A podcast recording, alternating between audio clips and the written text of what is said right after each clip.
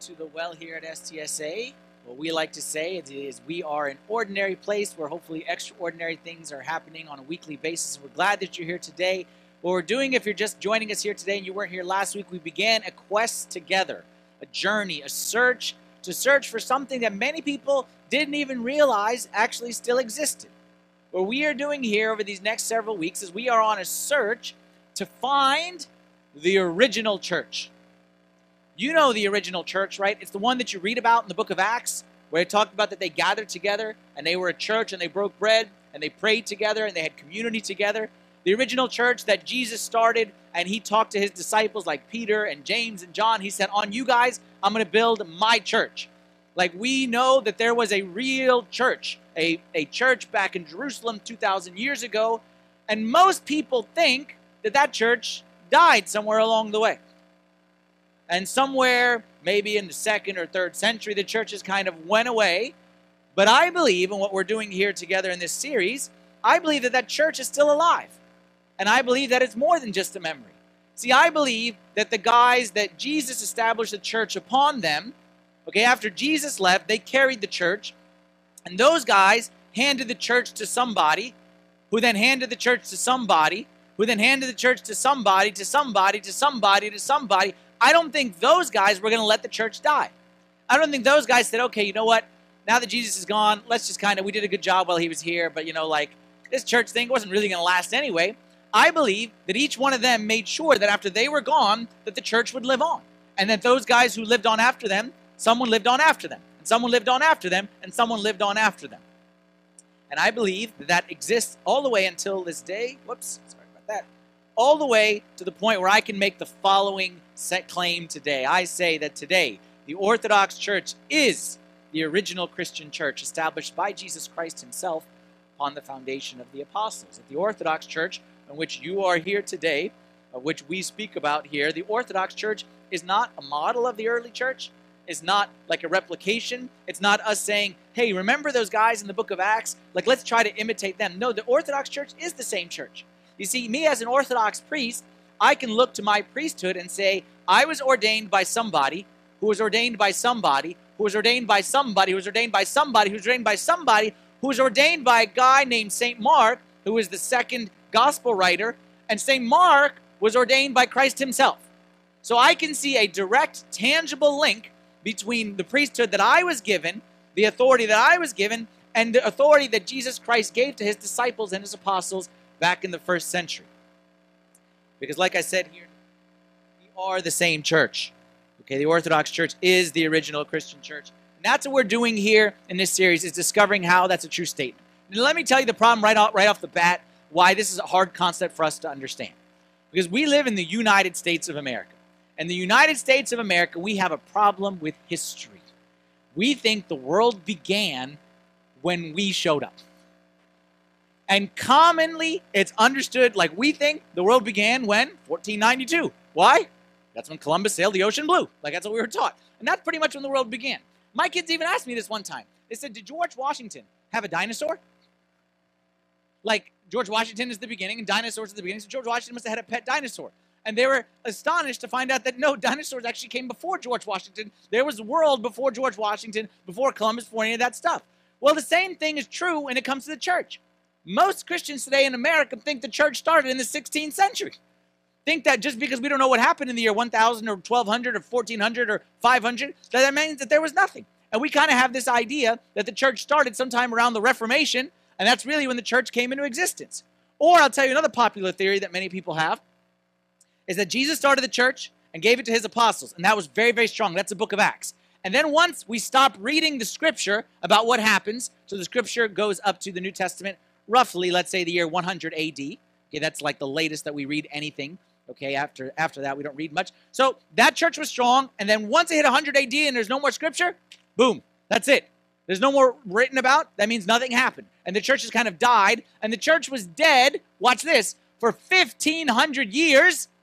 The idea that the church was dead for 1,500 years, and then in Europe, it was raised by the reformers and by the people who, whatever it may be who came around in the year 1600 something or other.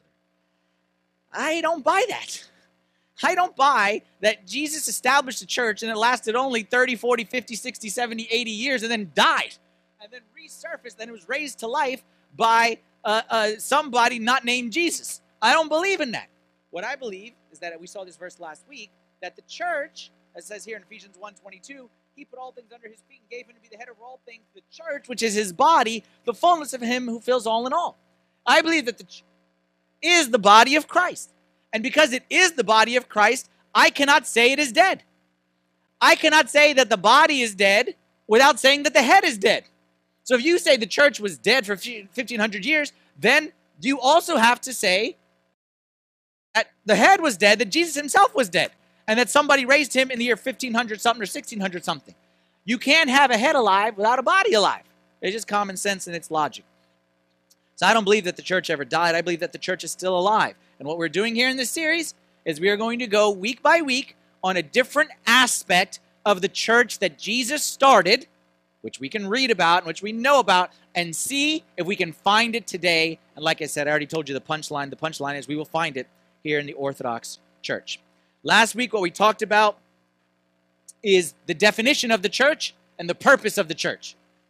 What is the definition of the church and the purpose of the church? And we saw that it's quite different than the modern way of looking, the modern mindset towards what church is. Church is not a building, church is not a denomination, church is not an event. What we said the church is last week is church is the eternal body of Christ. Church is how I plug into the same thing that Abraham was in, and Moses was in, and David was in, and Peter was in. It's me plugging into the family of God, not just me coming to be entertained for an hour on Sunday. See, we have this idea, again, our culture, of a churchless Christian. For sure, you've heard this idea of I'm spiritual, but I don't go to church. You've heard this before, right? That I love Jesus, but I don't go to church. The idea of a churchless Christian is the same as a child who is given birth to and then thrown out on the street. The church is our mother as God is our father. So to say, I worship God as my father, but I don't believe in the church, is to say that God gave birth to me and here's a little baby. Then he threw me out on the street and said, Good luck, buddy. The church is not who gave birth to us, but who raises us. We're given birth by our faith in Christ, but then we are raised by the church, who is our mother. And a churchless Christian has about as much shot of success as an orphan, an infant who's thrown in the street to raise himself. And that gets to what we talked about last week as well as what's the purpose of the church. And again, we think the purpose of the church is to entertain us for an hour on Sunday and we think the purpose of the church is to make me feel good or to give me help in my job. That's not the purpose of the church. Those are all nice things, and we hope that you do feel good. We hope that you are entertained. Hope the coffee is good. But that's not the purpose of the church. The purpose of the church is the healing of mankind. The purpose of the church is that all of us have a problem inside of us that cannot be healed by us alone. What I'm trying to say is, you're not here at church because of me. Like, I can't heal you of your sickness.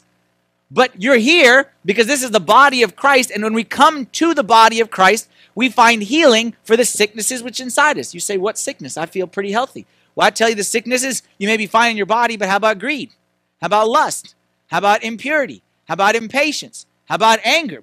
How about people going in the street and shooting other people? How about people lying to other people? How about people stealing from other people? How about people gossiping about other people? How about people who can't control their temple? Temper. How about people who got all kinds of different issues when it comes to their thoughts and anxiety and fear? No, we're all sick. We have a sickness, and this sickness leads to death.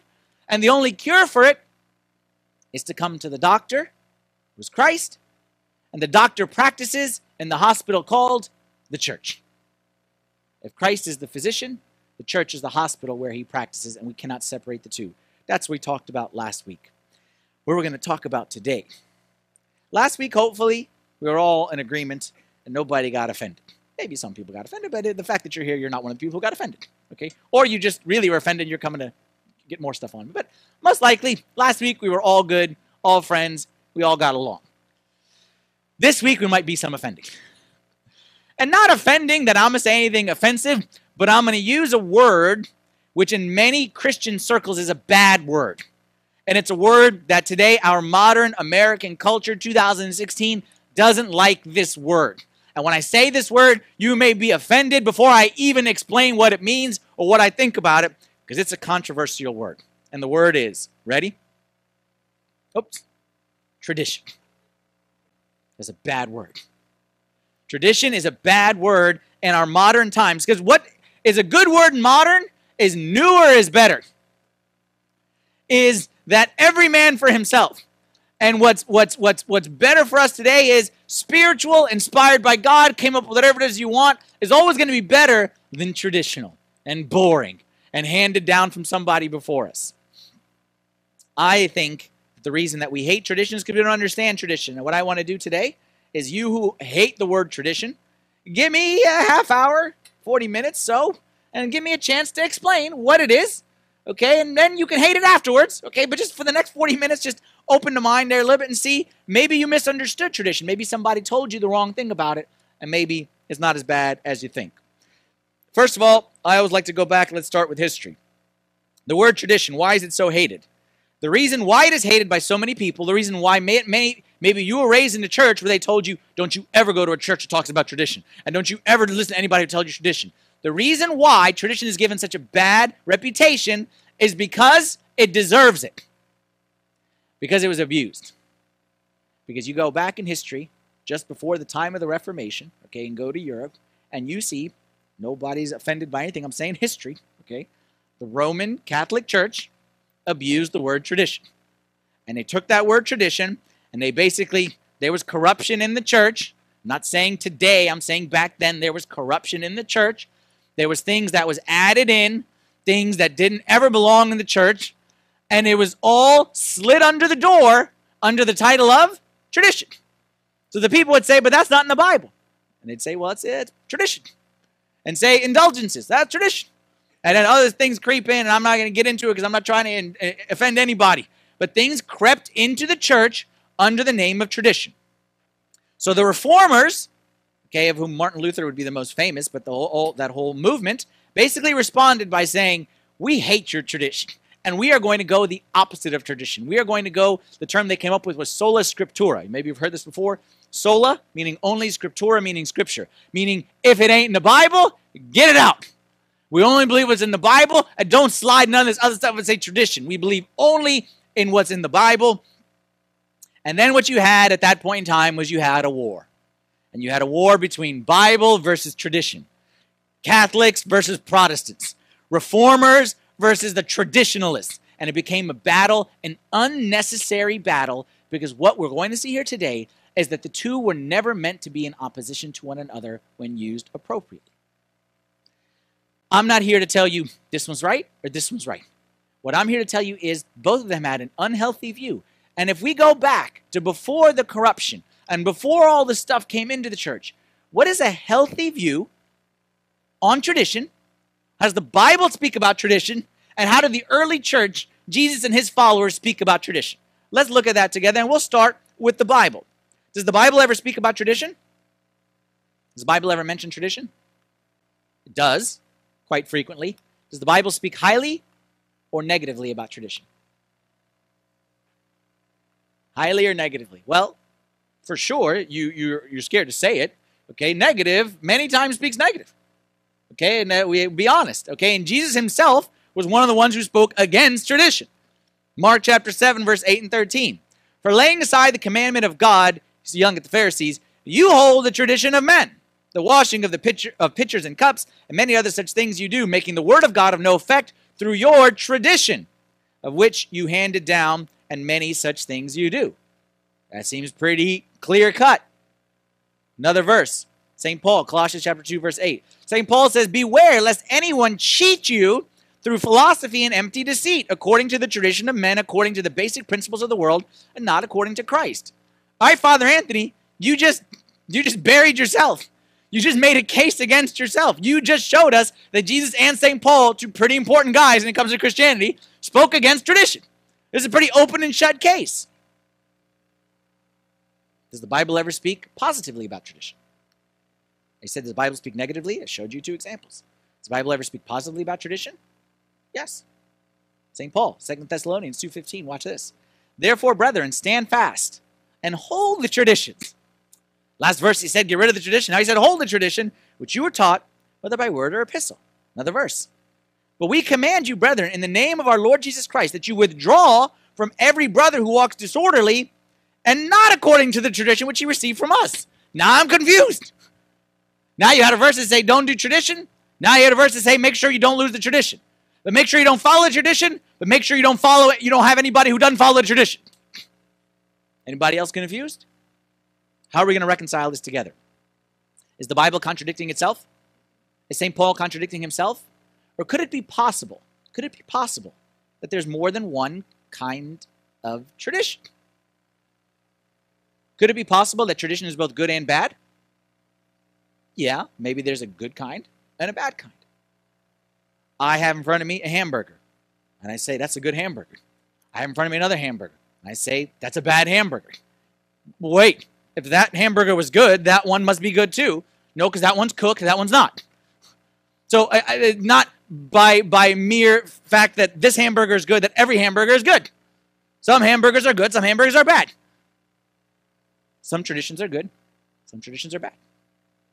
Some tradition we should follow, some tradition we should ignore. Some traditions stay away from, some traditions stay away from anyone who stays away from that tradition. Y'all with me so far?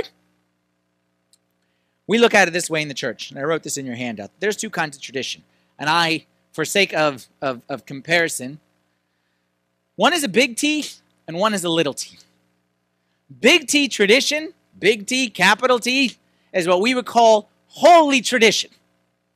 Little t tradition means simply traditions. So I'm going to make a distinction between tradition and traditions. Tradition of God, traditions of men.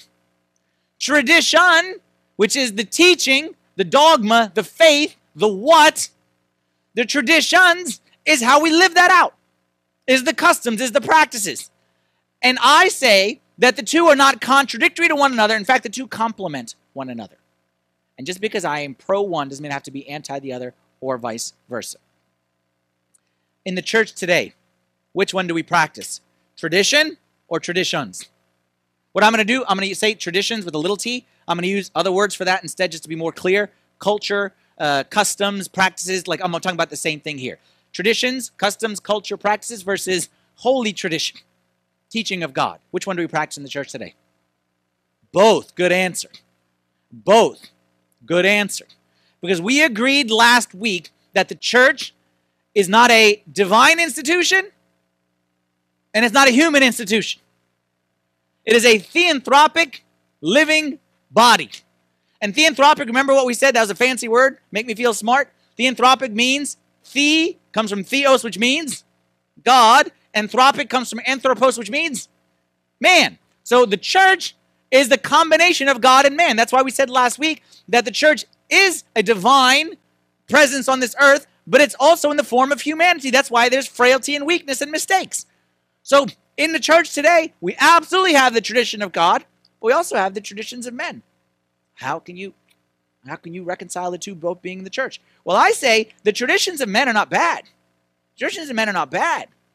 As long as we understand their rightful place. Now I'll give you an example. One of the traditions of men, one of the little t traditions that we have in the Orthodox Church, some of you may have seen this, some of you may be weirded out by this, as I was totally weirded out the first time I got this as well, is when we greet a priest, traditionally, how do you greet a priest? You kiss his hand. So here I am, I'm a priest, and you come and you kiss my hand. It's kind of weird. For a bishop, you not only kiss his hand, you make an entire prostration. You bow down to his feet, and then you kiss his hand. And you say, that's kind of weird. Look, here in this church, okay, I want you to understand what we do, we don't necessarily do the hand kissing here. A, I'm kind of a germaphobe. and you should appreciate that. Okay, you should appreciate that. That's why I always got a hand sanitizer in my backpack. just in case what somebody laid to smack down on that hand and really fired away on that sucker, like I'm doing it for your sake. I'm protecting the people, okay? I'm a man of the people right here. And in addition, we're kind of a family. We kind of go with the hug and all that stuff. But I want you to understand that this is the traditional way that many people practice. Is this wrong to do this? Is it wrong to kiss the hand of the priest? No. But it's all important that we understand where it comes from and what the meaning is, and we don't confuse this with this. This came. Why do we kiss the hand of the priest? We kiss the hand of the priest. The, the, the, the, the tradition, like the rule, what's right, is we respect the priesthood. And we honor the position that granted by God, or the bishop. We honor the position. And in order to do that, the way they used to do it, okay, culturally acceptable was to kiss hand. There's nothing wrong with it. Like, it's not a big deal. In fact, if you go in the scripture, you see that when David met the Saul, met Saul, who was the king, David greeted him by calling him my Lord and bowing down to the ground. That's what they used to do. Children would sometimes do this for their parents, call them my Lord and bow down. It's just a sign of respect. Now, in our culture, no, that's people worship and all that stuff, so we don't do that. Okay, don't do it. But by the same way, I'm not going to force you to do it. Don't judge the people who do do it according to your culture. You see how this works? The traditions right here are very cultural specific. And in certain cultures, the bow down, that's your way to do it. So you do it. All right? And the hand kiss, and that's great. Other cultures, not necessarily. The key is that we respect one another. And we don't force other people to do our culture. So if a priest comes and visiting from Egypt, you kiss his hand. Because you respect his culture. And you don't make him fit your culture. You respect we respect his culture and I respect your culture. You respect the culture of the guy next to you, and we respect it. But the key is, is we don't confuse this with this. I'll give you an example to show you in case you still think it's weird. Uh, a year, a year or two ago, I don't remember when it was. Many of you know I went to the White House, okay, and I was invited to the, the, the prayer breakfast thing.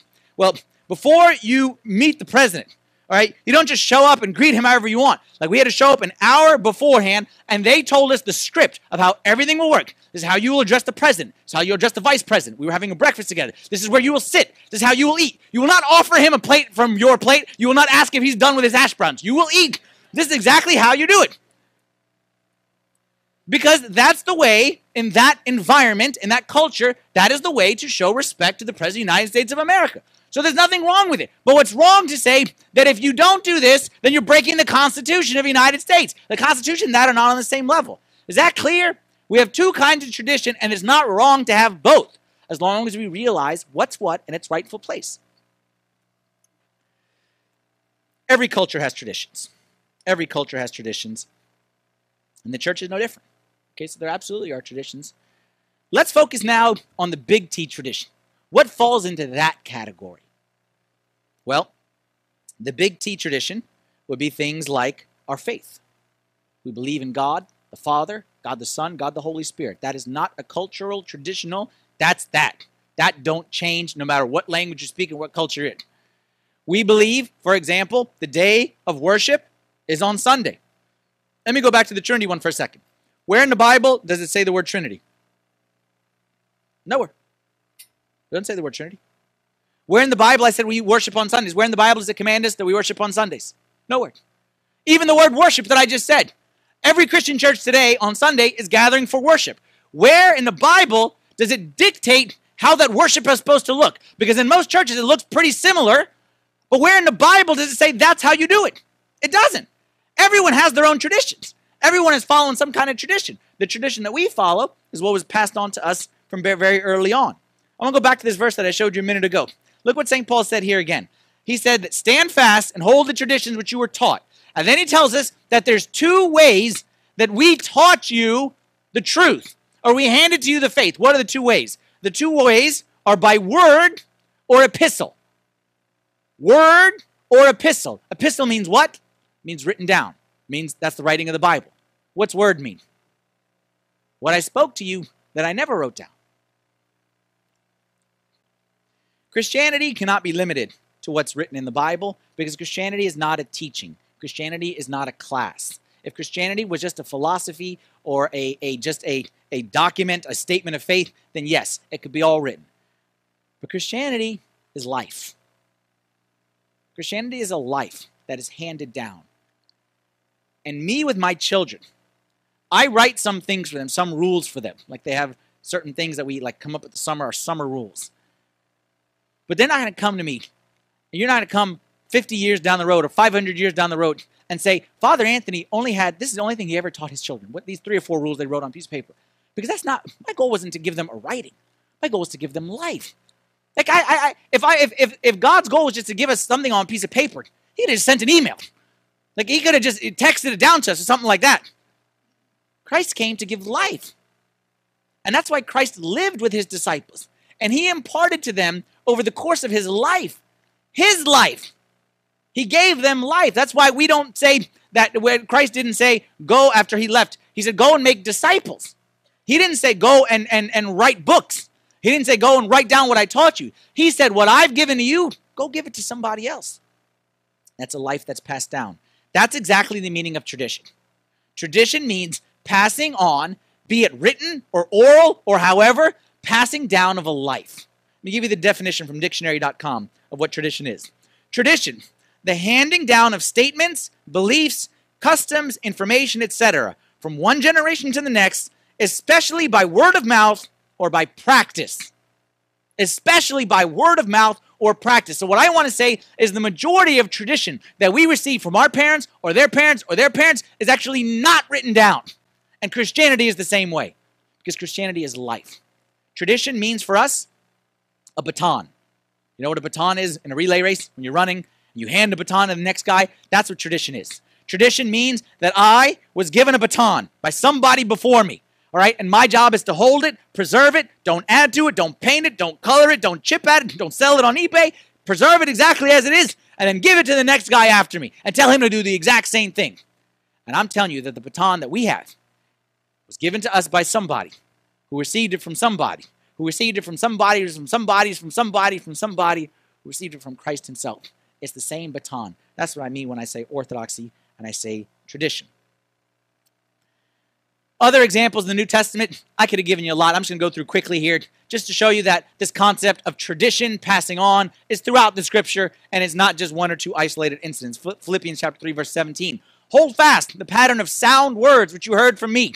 Not just what I wrote to you. I wrote to you very prolifically. St. Paul is a prolific writer. But hold fast what you heard me teach, not just what I wrote down. 2 Timothy chapter 2 verse 2. And the things which you heard from me among many witnesses commit these to faithful men will be able to teach others also. Parents, we get this because this is what we're doing with our children. We're teaching constantly. We want our children to ingrain it. We're not saying I'm going to write it on a piece of paper. We're saying I'm going to write it in your hearts. I want to write it in your life. I want to write it inside you, and that way you keep it there forever. And then do the same with the next person. Here's a verse. If you don't believe in tradition, explain this verse to me. Acts 20 35. St. Paul's final speech to his disciples, he says, Remember the words that the Lord Jesus, that he said, It is more blessed to give than to receive. If you go look in the New Testament, you go look in the entire Bible, you show me where Jesus said, It is more blessed to give than to receive. It's not documented anywhere in the Gospels. St. Paul said it. And when St. Paul said it, nobody raised their hand and said, Nope, sorry, St. Paul, what page is that on? Okay, it's not in there. Sorry, strike it from the record. Because they all knew it. They heard Jesus say it, and even though it was never written down, it's still written down inside their hearts. Okay? I'll give you another verse. Explain this one to me. Matthew 4 23. Jesus went about all Galilee, teaching in their synagogue, preaching the gospel of the kingdom, healing all kinds of sickness, all kinds of disease among the people. Question. Jesus went about all Galilee. Galilee would be like a county. So let's say all of Arlington County or Fairfax County or Montgomery County, whatever county you're from. Jesus went about all Galilee, teaching in their synagogues. Time out. Where's that teaching recorded? Where's that teaching recorded? Is that teaching recorded anywhere? Is it recorded anywhere? Yes, it's recorded. Where? In the disciples, in the church, in the tradition. It's not recorded anywhere in the New Testament. It's not on paper. It's not written in ink anywhere. But you absolutely, you think Jesus went about the entire city like, come on, man. I'm here for 45 minutes preaching. I'm telling you, I work hard to prepare this stuff. I'm telling you, Jesus went about the entire city, preaching every synagogue. And you're going to say at the end of the day, nah, none of it was important. Nah, nah, just delete it. Well, if any was important, we'd write it down. But it wasn't important, so just, uh, it's probably just like love and be nice. And That's not important. What Jesus saying in an entire city? give you one more, then I'll move on to the next point. In John chapter 21, verse 25, this is the last verse of the, of the Gospel of St. John. Last verse, he says this after writing 21 chapters, pouring his heart and soul into the writing, he says, Look, guys, there are many other writings, many other things that Jesus did, which if they were written one by one, I suppose that even the world itself cannot contain the books that would be written. Amen. I'm going to bed. Figure it out yourselves. So I'm going to sit here all day and write down everything that Jesus said. That's what the church is. Where's what Jesus said? It's in the church. It's ingrained inside the church. It's in the life of the church. That's what tradition means. Now, with that said, okay, let me help you out if you're the devil's advocate or you're objecting or you're not comfortable. Let me help you out here. let me help you by put the words in your mouth. I want to go three objections to what I'm saying. Because I'm, I'm, I'm, I'm, I'm democratic here, so I'm both sides of the argument. I'm presenting the case, and I'm helping you, the jury, to make up your mind. All right? Objection number one. Objection number one.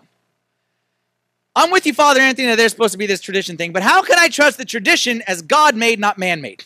How can I know if that's something made up, like our good friend Santa Claus there? That's a tradition taught by people, passed on from generation to generation, something completely made up. How can I trust that what you're teaching today is what Jesus really taught? How can I trust that what you are saying the church is doing today, that I just ruined someone's Santa Claus thing? Sorry. No children here, right? We're all PG.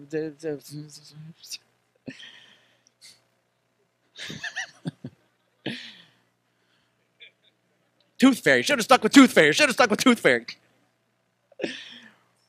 How can I trust that what you're teaching me, Father Anthony, is really what Jesus taught on those days when it's not recorded? How can I trust that what you're saying is true and you're not abusing it like the way that other people have used it in the past? Valid objection, and I'm with you. First thing, I'll say this your trust is not in me, your trust is in God. So you're not saying, I trust you, Father Anthony, you're a good man, I trust you, because your trust is not in me, your trust is in God. And what did God say? Jesus said this in John 16, verse 13, but right before he's about to leave. He said, However, when he, the Spirit of truth, has come, he will guide you into all truth. Who is Jesus speaking to here? Who is the you? He will guide you into all truth. Who's he speaking to? The church. Speaking to his disciples. He's speaking to the 11 guys that would carry the reins of the church. Remember, I said the Orthodox Church, the original church, founded by Jesus upon the foundation of the apostles. He's speaking to those 11 guys and saying, You guys, God was not going to leave you guys. He's going to send his Holy Spirit, will guide you, the collective body, not any individual, into the truth. For he will not speak on his own authority, but whatever he hears, he will speak. He will tell you things to come. He will glorify me. He will take what is mine and declare it to you regardless of what you think is happening in the church today or happened in the church last year. I'm not getting to that point yet. I'm saying Jesus made a promise that his church would be guided into all truth. And whether or not you believe it's true or not true, I'm not saying true or not true, but you can't deny the fact that that's what Jesus promised in this statement. What about all the people who made mistakes? Well, Jesus didn't promise that people wouldn't make mistakes. Jesus promised that he will work through the mistakes of others. And this is a concept. Follow me here on this one. I'm going to use a big word. Again, make me feel smart. This idea that we are so, so big on in the Orthodox Church. Tradition relies on the conciliarity of the church, not on any individual. Tradition relies on the conciliarity of the church, not on any individual. What does conciliarity mean? Conciliar, okay, consensus, but conciliar comes from another word. Conciliar sounds like what? What are we what are we big on here in the Orthodox Church? On the councils. Conciliar means councils. Conciliar, conciliarity means coming from councils. I am not saying that any individual will never make a mistake. I'm never say that. In fact, I will tell you that every individual will make a mistake, including me, including leaders of churches. In fact, who was the first leader of the church who made a big boo boo? Peter. Peter, Jesus' right hand man. The first guy who received the vision that the gospel is not just for Jews, it's for Gentiles as well. And he had the vision in Acts 10 about how what God has cleansed, do not call common. And Peter was the first guy to know this, and God gave him a special vision. And what Peter do? few, uh, a few months later. Peter was with some Jews and some Gentiles, and they were all going to sit together to eat. And, and Peter said, You know what? Gentiles, I can't sit with you guys. I'm going to sit here with the Jews because I can't sit with you guys. And Peter went backwards. Peter, after getting the revelation, he's the leader of these guys, said, You know what? No, no, no. Separate the two. That's why St. Paul called him out. St. Paul said, You, that's not right. This is not what we were taught. This is not what you taught. Because no, any individual, any individual would never be right. Would never be always right, I should say. But who's right is the consensus. So what did the early church do? Peter said this. Paul called him out. Okay, and then this started a little bit of a controversy. So the early church solved it in Acts chapter 15, not by duking it out, but by they all gathered together. Now the apostles and elders came together to consider this matter. that word came together, that's what conciliar means.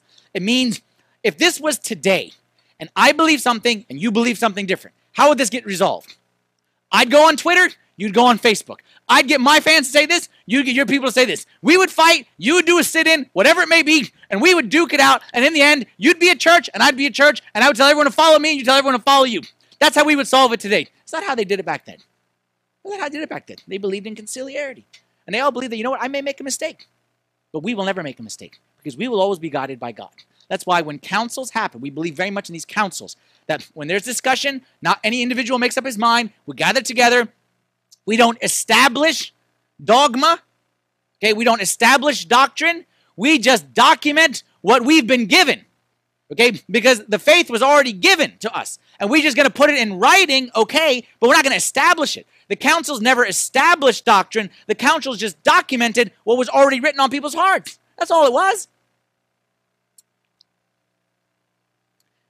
In a council, there's no majority vote. It's not like the Senate or the Congress or you three fourths or whatever. It's not like that. It is like that on, on, on these kind of traditions, okay? There it is. I don't want to say it's not on these things. But when it comes to this stuff, it's either unanimous or it's not. That's the only way. Because the Holy Spirit cannot be 80 20. And we believe that the Holy Spirit guides into all truth when the church is gathered together. So the Holy Spirit is never like, okay, 51 49, yes, we win. It's either unanimous or it's not unanimous. What councils are to the church, I should say, when, the, when, when, when churches got rid of the idea of council and every man for himself, everyone deciding, you know what it's like? Married people, y'all get me on this one. It's like when a married couple introduces the D word. To tell you to never introduce this. The D word being divorce. Once I put in my mind, you know what, we disagree. Well, maybe we'll just need to get a divorce. Once you put the option of divorce in your mind, that's it. But when you go in there and say, we're not going to divorce, we die trying, we may kill each other, but we are not going to divorce, then it's just a matter of time. Discussion, okay, we will get to the decision. That's the way the church is. There's no such thing as divorce in the church. No such thing as saying, you know what, I disagree with Father Anthony. I'm starting my own church. Who's with me? That's not, that doesn't work that way. There is, if you disagree with me, you come and you talk to me and we discuss it. And then if we can't agree, we bring the whole church in together. And if we can't agree, we go to the higher and we bring it together until we as a body decide what's right and what's wrong. There's no disagreement. On this, there can be disagreement. Okay, on the little t tradition, yes, kiss the hand, bow the feet, whatever it may be, that's okay. But on this, there's no disagreement. God is Father, Son, Holy Spirit. If you disagree with that, a, we, we need to dissolve, resolve that. We believe on conciliarity and conciliarity, not on any individual. Let me give you an example of how individuals may falter, but God guides the church. Last week, I gave you a little bit of a, a history recap about how there are two families of Orthodox churches today. Okay, y'all remember, I don't want to go into all that again. Basically, in the, in the fifth century, the church divided, and there's two families of Orthodoxy today. Okay, one is called the Eastern Orthodox, and the other is the Oriental, or the Chalcedonian, non Chalcedonian. Don't worry about it. These two families of Orthodox churches split in the year 451. And for 1500 years, from 451 to the year 1980, 1990, somewhere around there, the two churches didn't talk to each other. They talked about each other, but never to each other. And most of the about each other was name calling. I hate you, and you're this, and your pope is a this. Well, your patriarch is that, and your bishop is a stick, and all this for 1500 years. They never spoke to, they only spoke about. They hated each other, and there was wars, and they were never in communion, and they never even communicated. And then in the 1960s, 70s, 80s, they said, you know what, this is silly. Let's have a discussion. Let's see where things stand. And they started to open these like theological discussions and dialogues. Okay. And I was too young for them to invite me, but I have the results of what they talked about there. Okay. I'm joking, they wouldn't invite. After 1500 years of not talking to each other, this is what they said. In light of our agreed statement on Christology as well as the above common affirmations, we have now clearly understood that both families have always loyally maintained the same authentic Orthodox Christological faith and the unbroken continuity of the apostolic tradition, though they have used Christological terms in different ways. You know what all that is saying in, in, in simple language? My bad, my bad, my bad. Misunderstanding. My bad, my bad. My bad. That's all that's saying. Both of them are saying, oh, you know what? We misunderstood each other. We're saying the same thing in different languages. This after 1,500 years I'm telling you, we make lunch plans now. 15 minutes from now, we got all confused. 1500 years, they didn't speak to each other, and they agree on the most important things in life about Christ and his nature and divinity and humanity, all this stuff. How? That's the Holy Spirit. Because even though I hate you, the Holy Spirit loves the church. And the Holy Spirit keeps the church in all truth. Right? The statement goes on. I won't bring it all to you right here. But part I want to show you. Oh, let's forget about it. Right here. Oh, just the last sentence. Trusting in the power of the Holy Spirit, the Spirit of truth, unity, and love, we submit this agreed statement and recommendations to our venerable churches for their consideration and action, praying that the same Spirit will lead us to that unity for which our Lord prayed and prays. That's conciliarity. What that is saying is that in a collective body, any individual can be led astray. But we believe that the gates of Hades will not prevail against the church, and no one can take down the church, and God will always guide his church. Okay? That's number one. Number two objection. All right, Father Anthony, but can't we just stick with the Bible? Like, what about the Bible? Like, you're talking all this church and tradition and conciliarity. Why don't we just, like, the Bible's in front of us? It's very clear. Like, let's just go with that so it's all on the same page, all in writing, it just makes life easier. Okay, I'll give it to you. Let's go what's in the Bible, but I have to ask you a question. Where did the Bible come from? Where did the Bible come from? The Bible, sometimes we think of the, the Bible as a book. I don't think of the Bible as a book. I think of the Bible as a library. The Bible is not a book. The Bible is many books. Some are poetry, some are history, some are drama, some are action. Like it's it's many books. And you that's why you never say the Bible says this. What does that mean the Bible says this? The Bible is not an entity. The Bible is a collection of books. Just like I can't say the library said this. No, there's books in the library say this, books in the library say like the Bible is not a book. The Bible is a collection of books. The Bible is a library. Okay, where did that library come from? How do we know what books go inside, what books don't go inside? The Bible, the books of the Bible, were written over, like, let's take the Old Testament, over the span of how long? 3,000 years. Like the Bible wasn't like, okay, let's do this. We need to write a book. You write something like you're Isaiah, you write six six chapters. You are Daniel, you take 13. You're King David, write uh, 150 psalms. Like it wasn't like distributed that way.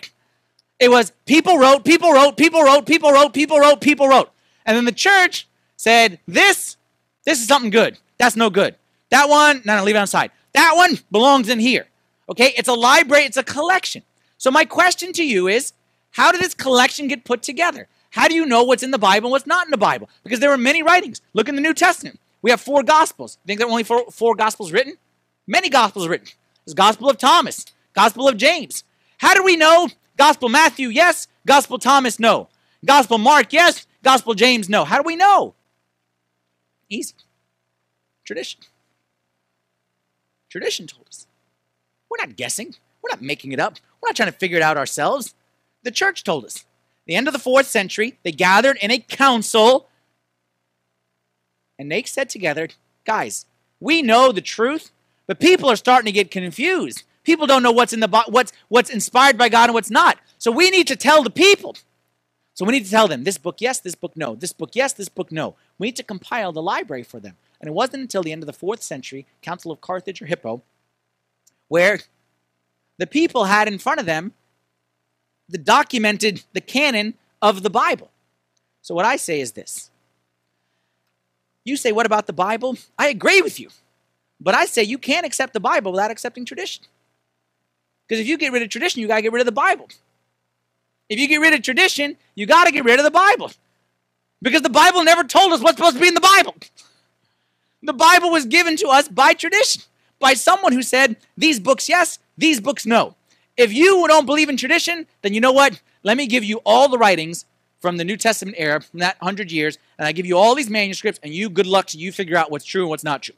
And you figure out if Jesus was a son of Mary, or if he was a husband to Mary Magdalene, because that's what some of them say, or if John uh, was his disciple or was his mistress. So you figure all that stuff out. If that's what you want. If you don't believe in tradition, I give you all the writings, all the crazy stuff that's out there, and you figure it out yourself.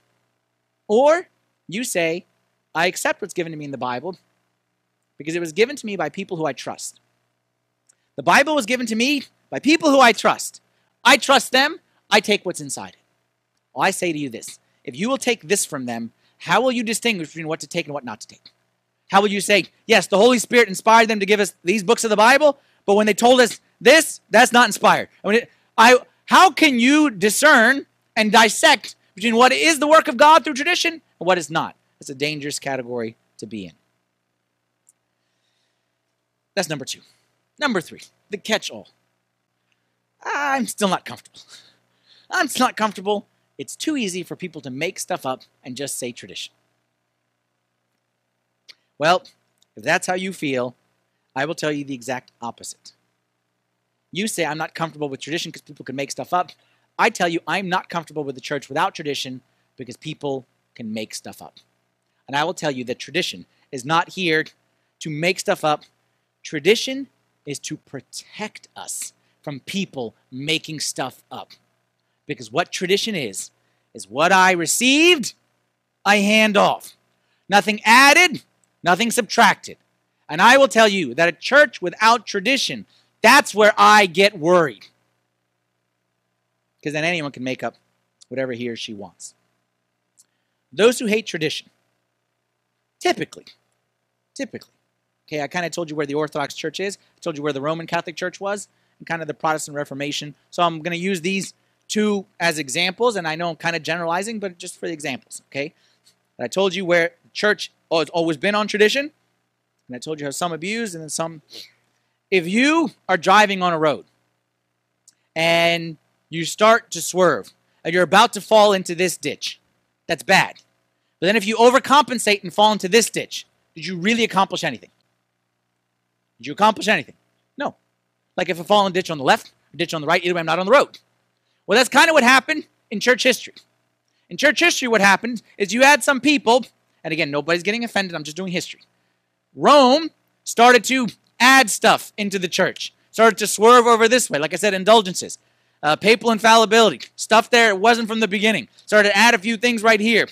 And then all of a sudden, the reformers came around and said, Y'all added a lot of stuff. We're taking all that stuff out.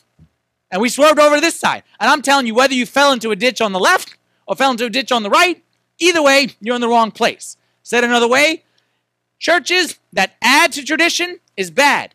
But I see there's no difference between adding and subtracting.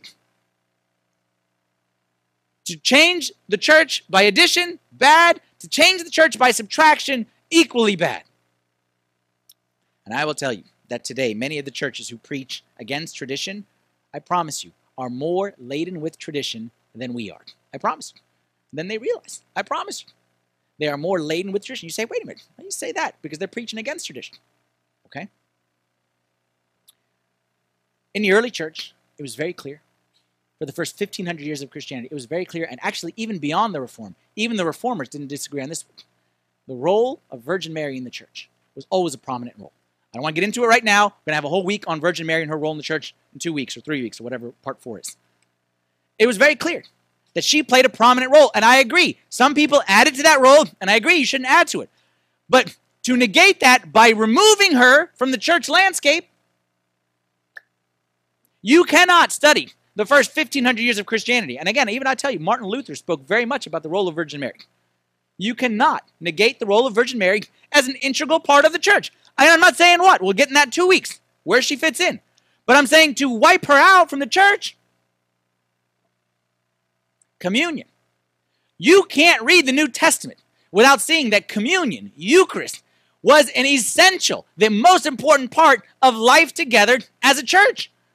And then to wipe it out and make it maybe, you know, a monthly thing that we do and it's kind of a burden and we don't really like it. You tell me, who taught that? Who taught to remove communion? That's tradition. But it's just the tradition of somebody else. I'll give you the biggest one. And forgive me, nobody's getting offended. I'm just speaking truth. The idea of we don't believe in tradition, we believe only in the Bible. Sola Scriptura. Sola Scriptura fails its own test. Because Sola Scriptura is not in the Bible. The idea of only what's in the Bible is what we'll accept is not in the Bible. So you, somebody taught you that, but it wasn't in the Bible. So the idea of we don't believe in tradition, everybody believes in tradition. It's just a matter of whose tradition you believe in. You can choose to believe in, in the tradition that is taught today, and some guy who says, This is what I believe, and you can believe him and say, We don't believe in anything anyone taught except him. You believe in his tradition. You can believe in tradition of your parents and their church. What we choose in the Orthodox Church is to go back to the tradition of the guys who started the church with Christ. And that's why I say the Orthodox Church is the original church, established by Jesus himself on the foundation of the apostles. Everybody listens to somebody's tradition. You just have to choose whose it is that you listen to. In the end, what I hope that you will take away from what I'm saying is get rid of the idea Bible versus tradition. Get rid of that idea. I'll be honest with you. I'll tell you something, and I don't even know if this is right or not, but this is how I feel. I don't want Bible. I don't want tradition. I want Christ. The goal is not Bible. The goal is not tradition. The goal is not to do what those guys did. The goal is Christ. The goal is Christ. And the Bible is a means to Christ, for sure. And so is tradition. But the goal is Christ. The goal is never to memorize the Bible and teach the Bible and learn the Bible. The goal is Christ and the life that He gave to us. And the Bible is an essential part of that. But there's other things that are not in the Bible that are also an essential part of that.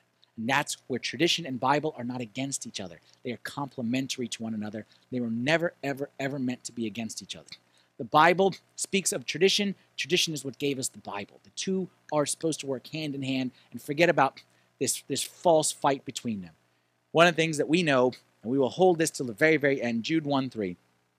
Beloved, while I was very diligent to write to you concerning our common salvation, I found it necessary to write to you exhorting you to contend earnestly for, most important phrase, that we believe in orthodoxy, the faith which was once for all delivered to the saints. We believe the faith was given and the full revelation of faith was given by Christ to his apostles, completed on the day of Pentecost when the Holy Spirit came down. That's it. Nobody come around thousand years later and say, yeah, what, what Christ gave the apostles was good, but let me finish the rest of the story for you. Or let me tell you the missing link. Or let me tell you the vision that I had that finished that. Nobody say that.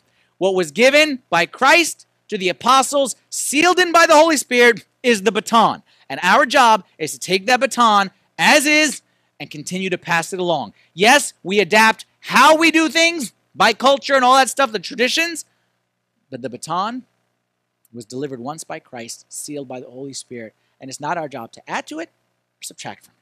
It's not our job to change it. It's not my job to give you my opinion. It's my job to give you this baton. And my hope is that you will realize that while in the world today we say newer is better, we always want newer, newer, newer. Give me the newest model of this. Give me the newest this. I hope you realize when it comes to our faith, I actually say ancient is better than newer because I don't want a newfangled idea when it comes to my salvation. I don't want a hypothesis on, hey, I think it kind of works this way. I think this is what Jesus really meant. I want tried and true. I want tested over thousands of years. I want handed to me by the guys that I trust, not handed to me by somebody in skinny jeans and a plaid shirt on the TV. Let's stand up and say a prayer together.